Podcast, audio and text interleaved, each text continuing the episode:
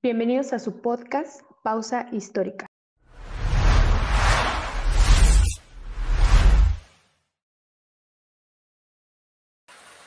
Muy buenos días, tardes, noches. Bienvenidos a este nuevo podcast de Pausa Histórica.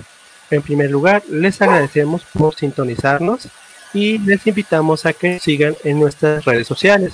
Nos encontramos como Pausa Histórica en Facebook, Instagram y Twitter.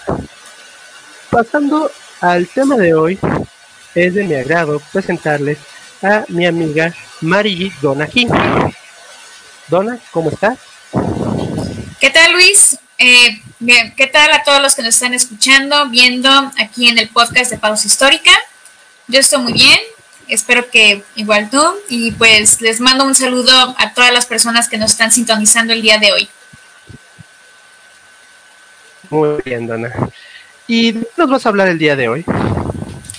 Pues el día de hoy voy a comentarles acerca del artículo que escribí para Pausa Histórica acerca de la venta del cuerpo en la época de pandemia.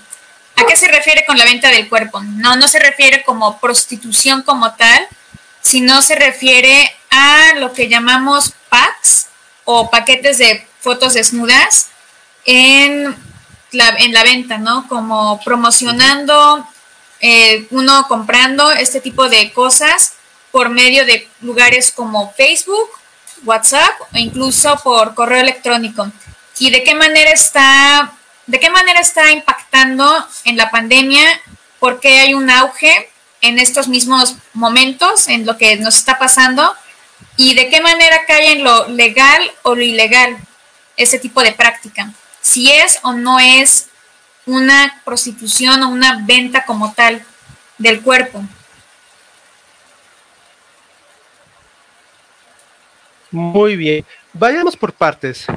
Donna, tú, me, tú estabas mencionando que se da una especie de auge de este tipo de comercio, de este tipo de compraventas. ¿A qué se debe este auge? Pues fíjate Luis que lo que sucede fue que cuando la pandemia cae o cuando empieza todo esto del coronavirus, el tipo de desempleo, el desempleo crece. Gente que pierde empleos, eh, empresas que empiezan a despedir a cientos de trabajadores y en medio de todo también como la necesidad, por así decirlo, no necesidad, pero también de los estudiantes o de personas jóvenes de querer generar un ingreso, porque están viendo que sus padres están pues comprando, están gastando, necesitan ver qué tipo de cosas, cómo generan un ingreso, cómo ayudan a la casa para ese tipo de cosas.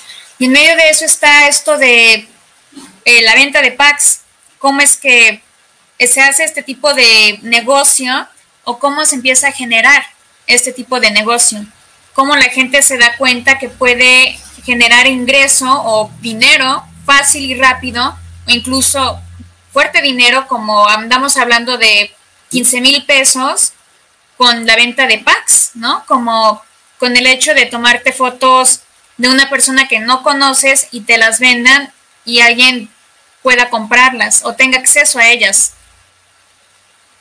Oh, vaya, es un tema muy complejo, en mi opinión. ¿Y cómo te enteraste de este tema, Donna? Y, qué procesos tú seguiste para poder hablar de este fenómeno? Fíjate, Luis, que yo me empecé a enterar porque en medio de Facebook estuve buscando pues lugares donde yo incluso podría como vender cosas que yo tenía o incluso poner a la venta o tener acceso a cosas como pues teléfonos, eh, por llantas de, para la camioneta, por ejemplo, y en medio de mi búsqueda encuentro en Facebook páginas públicas de venta de packs. Y al principio yo creí que eran páginas de memes, de cosas pues divertidas, ¿no? Como uno puede encontrar situaciones.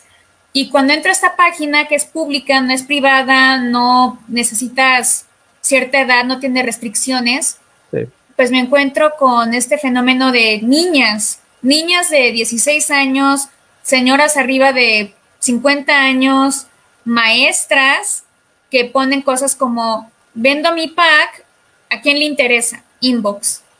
Y yo dije, ¿de verdad, de verdad está vendiendo su pack? y cuando te das cuenta de los comentarios, ves a varios hombres que podrían tener la edad de tu abuelo de 70 años, hasta niños que tienen como 18 años o niños que van en, en secundaria, perdón, que están interesados en comprar packs. Así que no tiene ninguna vergüenza de que aunque yo no conozco a esta chica, pues me interesa tu pack. Y estas chicas se van vendiendo como, pues miren, tengo esta foto, no ponen fotos de ellas pues muy arregladas, muy guapas y llaman la atención porque ponen como, ¿quién quiere mi pack? Así como el mejor postor, como si estuvieran literal en una apuesta, como vendiendo, como una venta de quién da más. Una subasta. Como una subasta, exactamente. Y te das cuenta como los hombres le dicen, te doy 15 mil pesos y tal. Y hay otros que ponen como, hay comentarios que yo me encontré de hombres que dicen, oye nena, yo te doy 15 mil, me pasas tu número y te doy todo lo que necesites. Como hay hombres que están dispuestos a este fenómeno de ser sugar daddies de niñas de, que son menores de edad. Y cuando yo empiezo a hacer como un conteo, digo, bueno, esta señora tiene arriba de 30 años, tiene una hija, tiene un hijo, pero donde me doy cuenta que había muchísimos comentarios de hombres interesados, eran niñas que iban en preparatoria, secundaria, y una que literal dijo, oigan, me estoy pagando la escuela, ¿quién me echa la mano comprando mi pack?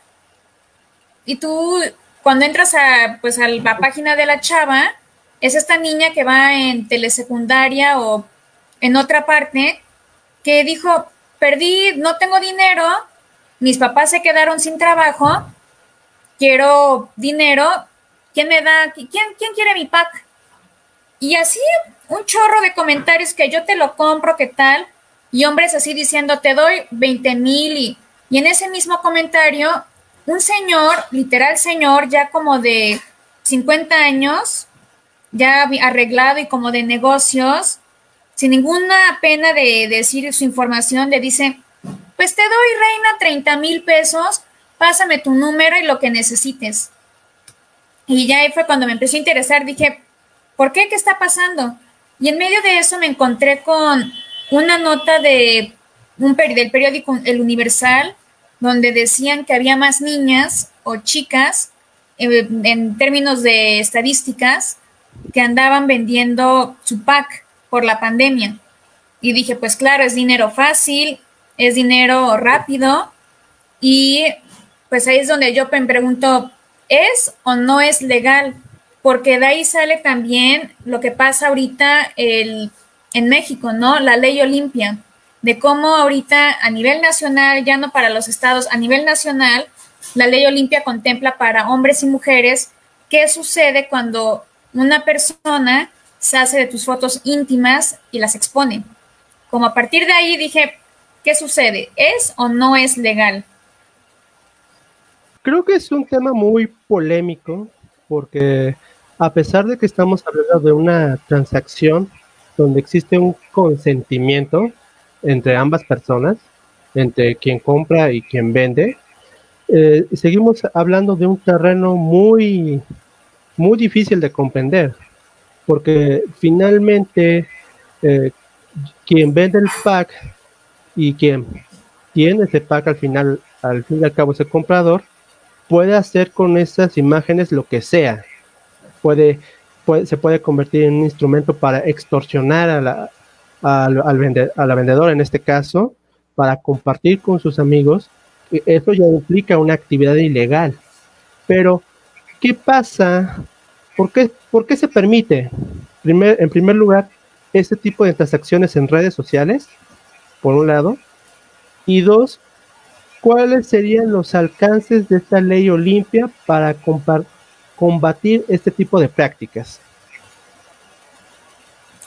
Fíjate, Luis, que eso es lo interesante. Andábamos hablando, bueno, andaba yo, por ejemplo, preguntándome qué pasaría en el caso hipotético cuando, por ejemplo, yo como vendedora me arrepiento de haberle dado mi pack o haberle vendido mi pack a fulanito. Y de repente, pues pido la ley Olimpia, ¿no? Porque voy a decir que fulanito me robó mis fotos y tal. Pero ahí sale el hecho de que, pues sale el consentimiento, ¿no? Como aquí es donde te preguntas, ¿cómo demuestra fulanito que él me compró de manera donde yo consentí a venderle el pack? ¿Cómo es que fulanito se defiende diciendo, pues tengo mi ticket de, de compra o tengo la transacción que hice para demostrar que lo compré, ¿no? Como, ¿qué hago? Pero en medio de eso, a pesar de que fulanito se puede, pues, proteger porque no fue nada ilegal, porque yo tuve el consentimiento de venderle mi pack a este, a este fulanito, pues también caen las dos cosas. Una es que si fulanito, después de comprarme mi pack, decide publicarlo en otras páginas, ya sea de pornografía, ya sea porque se lo mostró a sus amigos o porque lo compartió en, otro, en otra página, él haciéndose vendedor de packs en otra página, ahí es en donde cae la ley Olimpia, porque es a partir de terceras personas. Es como yo nada más tenía el consentimiento de que se lo di a fulanito, me pagó, pero si él quiere lucrar, que esa es la palabra, con las fotos que yo le vendí, ahí es en donde la ley Olimpia sí, digamos, como que respetan. Tiene que, ahí sí da cierta pena a fulanito por intentar lucrar con mis imágenes, que yo deposité la confianza ahí. Pero la otra parte de la moneda es donde, ¿qué pasaría si yo, si a mí me hackean mis fotos y las venden como si fuera yo? Por ejemplo, está mucho en el en Facebook lo de haber, lo de hacerse cuentas falsas. ¿Qué pasa si una persona se hace una cuenta falsa con mi fotografía, con mis datos, hackea mis fotos y me di, y ponen una página diciendo que soy yo, vendo mi pack, me lo compran, me terminan diciendo conocidos, oye, eh, hay alguien con tu cuenta que está diciendo que estás vendiendo packs y yo le digo a la ley Olimpia, oye, están lucrando con mi imagen algo que yo no hice.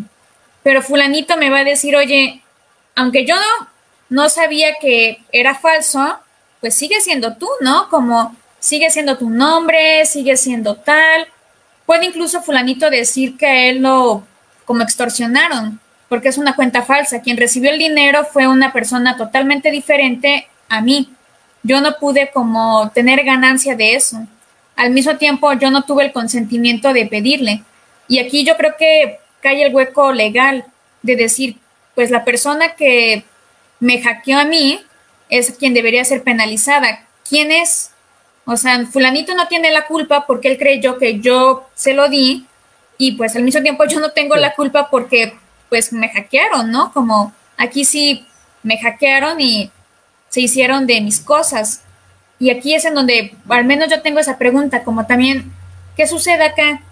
¿Quién es la persona, el hacker? ¿Cómo van a dar con esa persona que pasó? Y aquí en medio sale la policía cibernética. Lo que tiene la ley Olimpia es que tiene la ayuda de la policía cibernética que logran dar con este tipo de personas. Pero aquí la policía cibernética, ¿a quién va a penalizar? ¿A fulanito que se hizo de mis fotos? ¿Al hacker que me robó mis fotos? ¿O el origen? Que es también saber si otra persona me metió o subió mis fotos a otro tipo de página. Y digamos que yo creo que ahí es en donde no hay huecos, pero sí hay como problemas en medio para la ley Olimpia. Yo creo que la ley Olimpia contempla mucho con cuando se refieren a parejas, exparejas o incluso amigos. Si, por ejemplo, yo tengo un exnovio que eh, comparte mis imágenes con otros hombres, yo estoy segura de que, oye, fue mi exnovio y directamente no, fue él que lo hizo y tal. Pero cuando se trata de redes sociales, lo que te digo, esto de las cuentas falsas, los hackers, pues se da. Y en plataformas tan sencillas como Facebook, desafortunadamente es fácil hacer ahí negocios. En Facebook, más allá de la Deep Web, puedes hacer el tipo de negocios de intercambiar. Hay incluso prostitución infantil en Facebook. Puedes buscar como eh, páginas como morritas de 15 para abajo o cosas como las feministas decían, que hay páginas exclusivas donde hay fotos de niñas menores de edad en calzones. y Facebook no las elimina, a menos de que sean como, a menos que las tumben, ¿no? Por medio de las denuncias, pero no las tumban porque no es que no tengan tiempo, sino que los algoritmos también van cambiando, como ellos dicen, bueno, me pagan, eh, no faltan al respeto, son, quieren creer que son niñas, que son sus hijas, no pasa nada.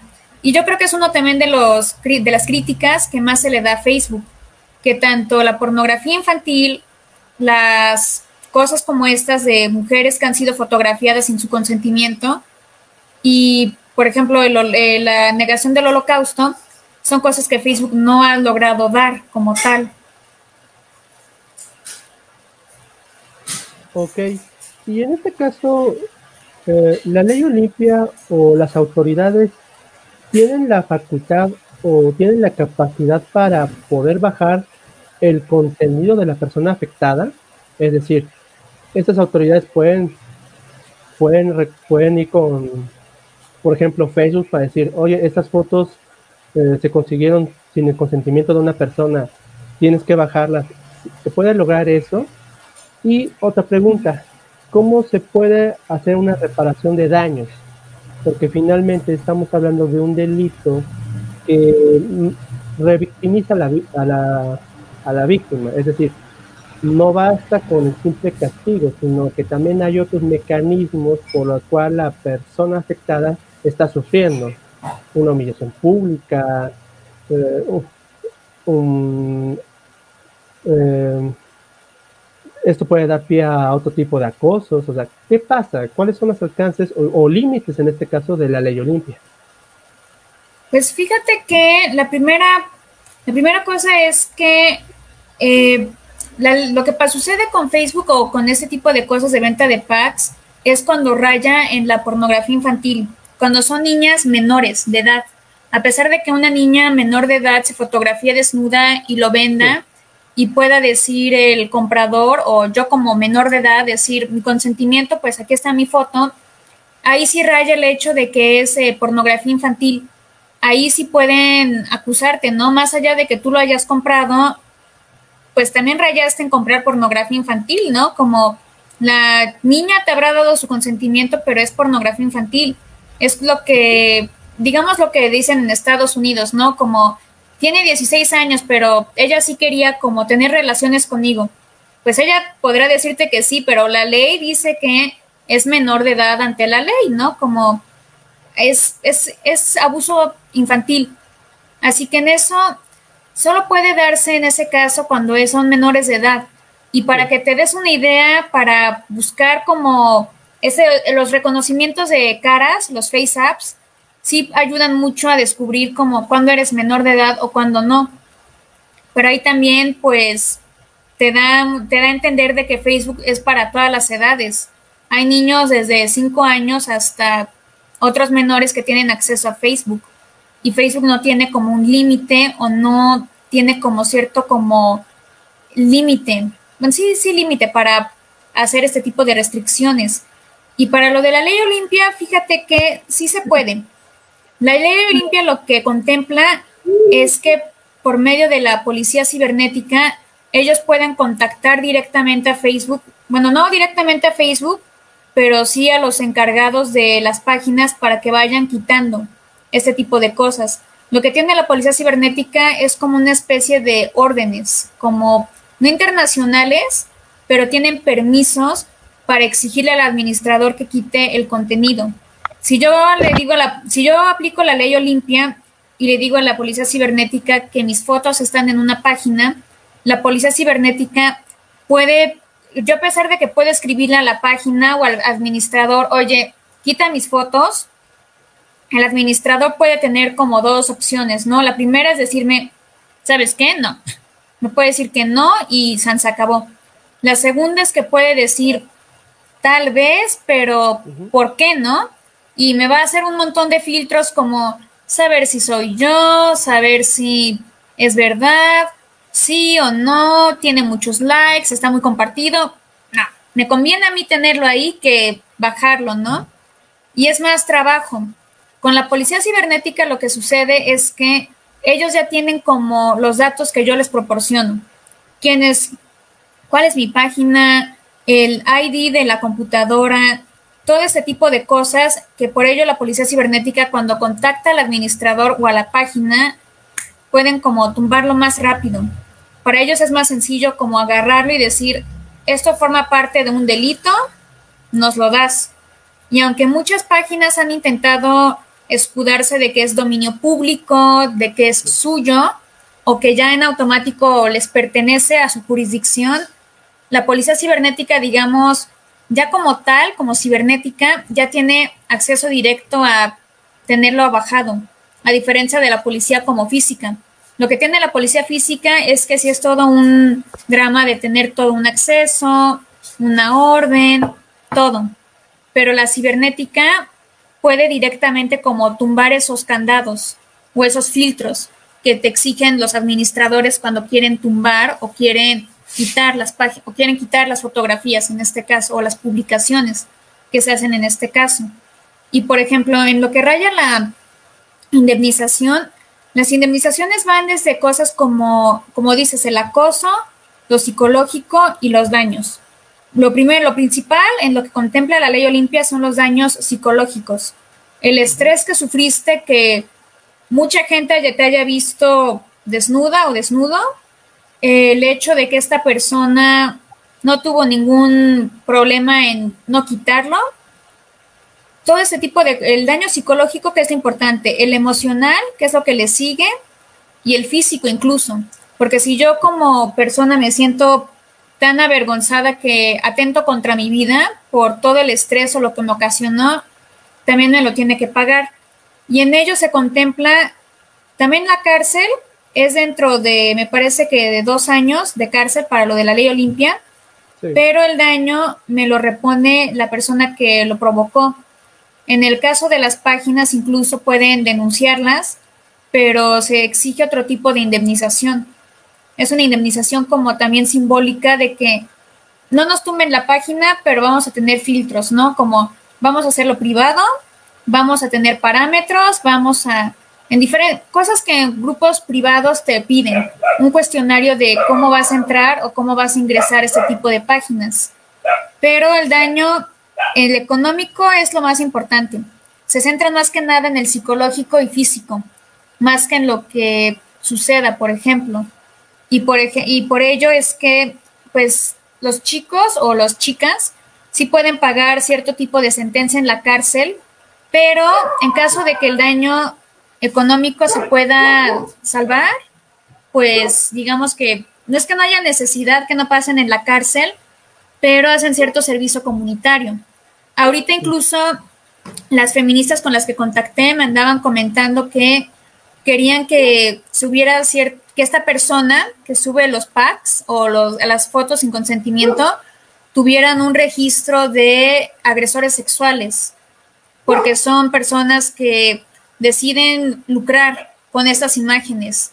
Y me dicen que pues ahorita no se ha visto como tal, no se ha reflejado como tal, pero sí quieren que sea como una realidad, de que tú como persona, si lucras con las imágenes que te dan, tengas también cierto, ciertas consecuencias, más allá de la cárcel o lo económico, que seas también registrado como agresor sexual porque dañaste la integridad sexual o física de la persona que te dio su consentimiento, sea una menor de edad o sea una señora mayor o un señor mayor.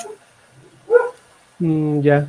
Bueno, ya para ir cerrando sobre este tema, que a mí me parece muy interesante y muy enriquecedor escucharte, ¿qué va a pasar con este tipo de negocios una vez que la pandemia vaya cesando a partir de la circulación de la vacuna? Fíjate que lo interesante es, por ejemplo, las páginas que se han, que se han creado a partir de ello, no páginas, pero plataformas. No sé si estés conociendo la plataforma OnlyFans. El OnlyFans, el OnlyFans es como Instagram, pero sin censura. Es una página donde las estrellas porno, las prostitutas, las table dancers y otro tipo de personas que pues gustan estar desnudas, pueden hacer pueden generar dinero por medio de estas.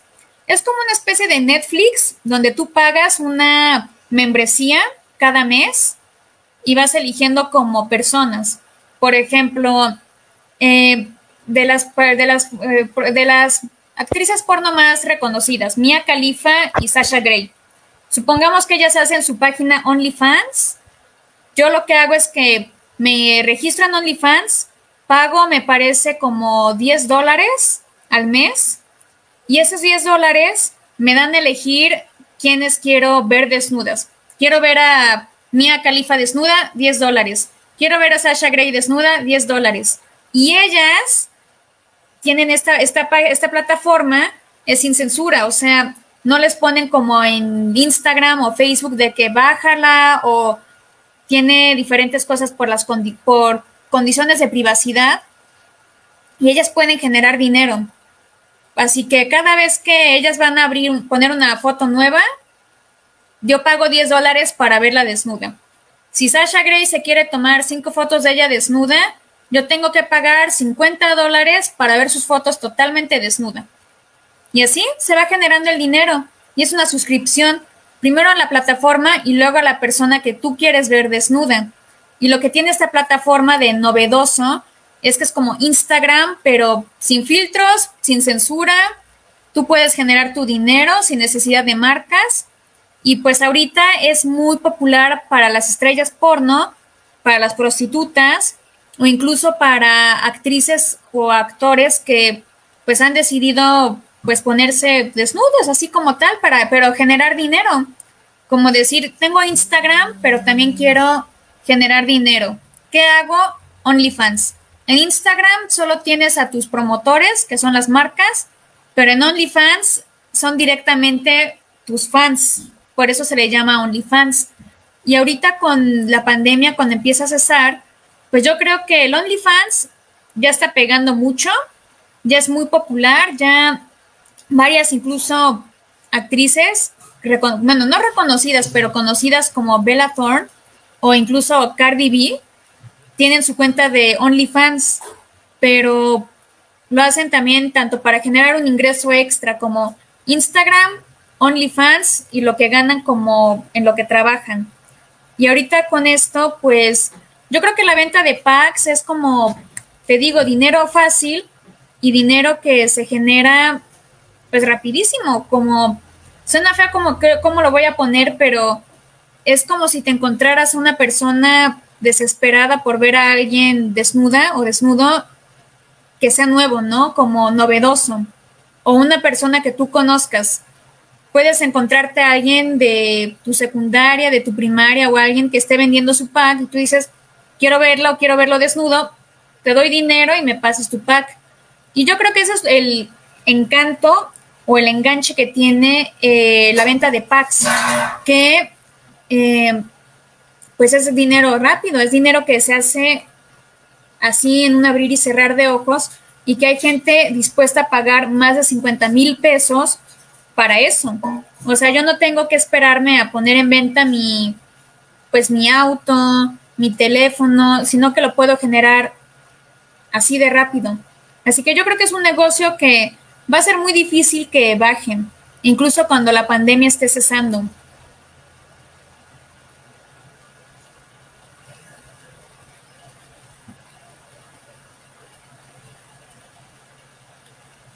No se escucha, Luis.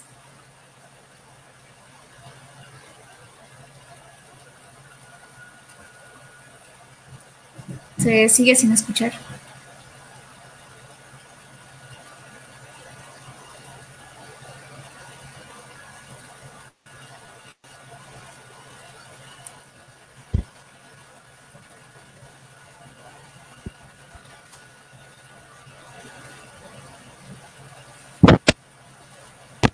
¿Ahora? Ya. ¿Ya? Sí, perfecto. Sí, ahí hacemos un corte y va todo bien. Iniciamos en 3, 2,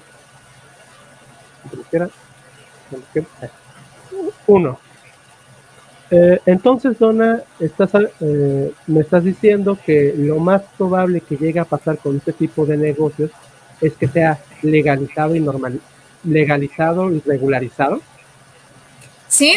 Pues, en pocas palabras, debido a la, la, entrada o la creación de OnlyFans y ahorita la eh, pues el auge de estas páginas de Facebook de venta de packs, yo creo que ahorita va a pasar como lo que sucede con la prostitución regularizada, que sea algo donde vas a pagar impuestos, vas a tener como a la Profeco, en caso de que sea de consumistas y todo, va a haber incluso promociones.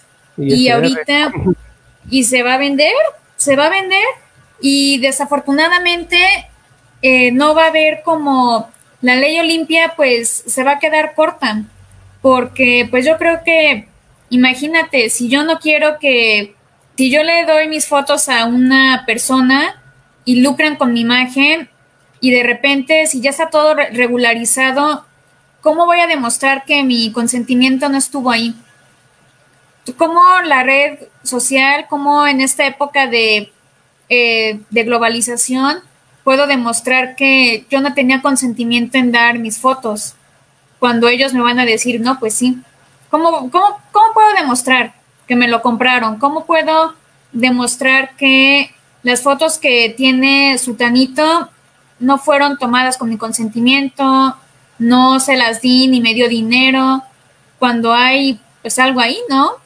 Imagínate, y luego imagínate el caso loco donde Profeco se meta, ¿no? De, no, pues me dieron, pagué 30 mil pesos por fotos candentes y pues ninguna es candente, ¿no? Porque en una sales en calzones y me siento estafado. Y Profeco diga, no, pues, mija, las fotos tenían que ser desnudas, ¿no? No con calzoncitos, así que multa, ¿no? Le debe 50 mil pesos porque el, comprador se sintió estafado y es eh, publicidad engañosa la que estás haciendo. O eso no es desnuda. O tienes que poner, especificar en tus fotos que son tres fotos desnuda, una en ropa interior y una disfrazada, casi casi. Es así como, no sé, es un, es un escenario muy loco que yo me estoy imaginando si es que esto va a ser regularizado o incluso normalizado al grado de meterlo en estos términos, donde Profeco tenga que intervenir. Pero esto crea más problemas, porque finalmente ya va a haber una exigencia de estos consumidores diciendo, bueno, pues si este negocio ya es legal y aparte tengo que estar pagando impuestos, pues debe haber una mejor calidad en, en, cuanto al producto que yo trato de consumir, por un lado. Y por el lado de estas personas que están vendiendo sus packs, pues también hay un riesgo o un problema porque finalmente van a ser, tener que estar pagando impuestos y estamos hablando de que les están reduciendo sus ganancias. ya llegamos a un punto en que es un negocio muy lucrativo, de, pronto llega a ser regularizado, hay una merma de mis ganancias porque pues ya cobran, ah, pues la página cobra una comisión, ah, pues el, eh, el gobierno me cobra, me cobra un impuesto, y cuál es, cuál es la ganancia finalmente que yo estoy obteniendo por estas actividades, más allá de los altos estándares que yo tengo que estar, que uno tiene que cumplir para atraer clientes. Y eso puede derivar en una, en una especie de fuga, diciendo, ¿sabes qué? Si esta página no me paga lo que yo creo que es lo justo, hago transacciones, voy a tratar de hacer transacciones fuera de la ley, para estar evadiendo impuestos, tratar de evadir controles, y volvemos al mismo problema inicial. Exacto. ¿Cómo podemos parar la pornografía infantil? Eh, la, la, reproducción y difusión de imágenes sin consentimiento de las otras personas. O sea, parece que estamos cayendo en un círculo vicioso, diciendo. Exacto. Ya, ya buscamos legalizar algo cuando realmente el problema nunca lo resolvimos. Sigue habiendo estas especies de fugas, por un lado, y mientras tanto en Facebook, pues estamos viendo muchos, vamos a ponerlo a, personas que están haciendo transmisiones en línea, con poca ropa, fomentando mm, no fomentando no, sino que tratando de atraer clientes y los clientes mediante pagar un, precio buscan que estas personas, ah, pues escribo tu nombre en un, en un, en un pizarrón, te mando saludos. Y pues eso se ve todas las noches, o sea, la cantidad de transmisiones en vivo son impresionantes, así como la cantidad de comentarios que estamos viendo.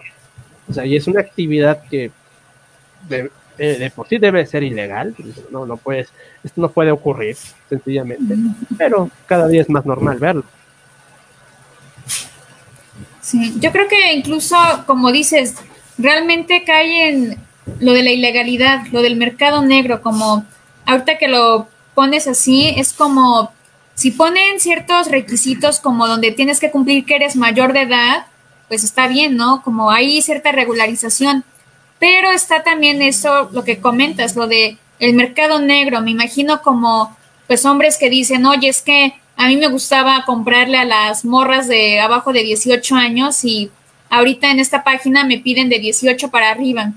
Y se empieza a generar otro tipo de mercado donde estas chicas, pues más allá de la prostitución infantil, pues se meten en esto de la pornografía infantil, decir, pues yo tengo 16, ya me pusieron como restricciones porque ya no puedo vender mis fotos, me meto en lo ilegal y pues puedo vender mis fotos pues arriba de, pues arriba como de 50 mil pesos y me pueden meter a mí a la cárcel, a él a la cárcel, pero yo tengo una ganancia, ¿no? Como no pago impuestos, no pago nada, pero el mercado de la pornografía infantil, al menos en México, es inmensa. Y lo triste, yo quisiera añadir, es que em, las cifras se están analizando de que entre marzo, y, entre, entre marzo y mayo, que empezó la pandemia en México, incrementó el consumo de la pornografía infantil. Así que ahí te da a entender de que, pues desafortunadamente, a quienes consumen más es a las niñas menores de edad o a los niños menores de edad. Y pues obviamente nunca falta la persona que va a decir, ay, pero esta niña o este niño eh, va a intentar hacer más dinero, ¿no? Como tampoco es una, un angelito o que o no es una, una, una inocencia ahí. Y tú dices, bueno, es por necesidad. La pandemia le está pegando que se ve forzada no puedes hablar acerca de una niña de 14 años que decide poner su paca a la venta porque le gusta. Puede haber que le guste, pero en este caso, con todas estas cosas que están pasando, lo hace porque pues el dinero, la necesidad. Y ahí, como dices, el círculo vicioso otra vez de eso no es legal. Yo creo que lo único que raya es en lo ético y moral, porque más allá está el consentimiento de ambas partes. Así que por el momento es algo que desafortunadamente la ley Olimpia no va a poder como casar a este tipo de personas o este tipo de tratos. Muy bien, Dona. Entonces, ya para estar concluyendo, estamos tratando de definir que la ley Olimpia es un gran avance en cuanto a combatir la violencia virtual, es un avance notorio, pero se queda corto en, algunos puntos, como la idea de la difusión y las imágenes que cómo portar, y algunos colectivos feministas han mencionado esto, diciendo, bueno, la ley es un avance, pero queda corto. Esperemos que más adelante esta ley vaya atendiendo o comprenda todos estos fenómenos que estamos hablando y pues pueda erradicar o disminuir la violencia hacia las mujeres que estamos experimentando y observando. Pero bueno, Dona, me despido de ti. Muchas gracias por compartir esta, compartir esta conversación. Y, y pues me, me gustó mucho finalmente todo esto, un tema muy nuevo para mí. Y pues invito yo a toda nuestra audiencia a que escuche los demás podcasts de nuestros compañeros de Pausa Histórica, así como seguir nuestro blog donde pueden encontrar este artículo como otros que estamos preparando más adelante. Sin más que decir, me despido. Dona, muchas gracias y hasta luego. Muchas gracias Luis. Hasta luego y síganos en Pausa Histórica. Hasta luego.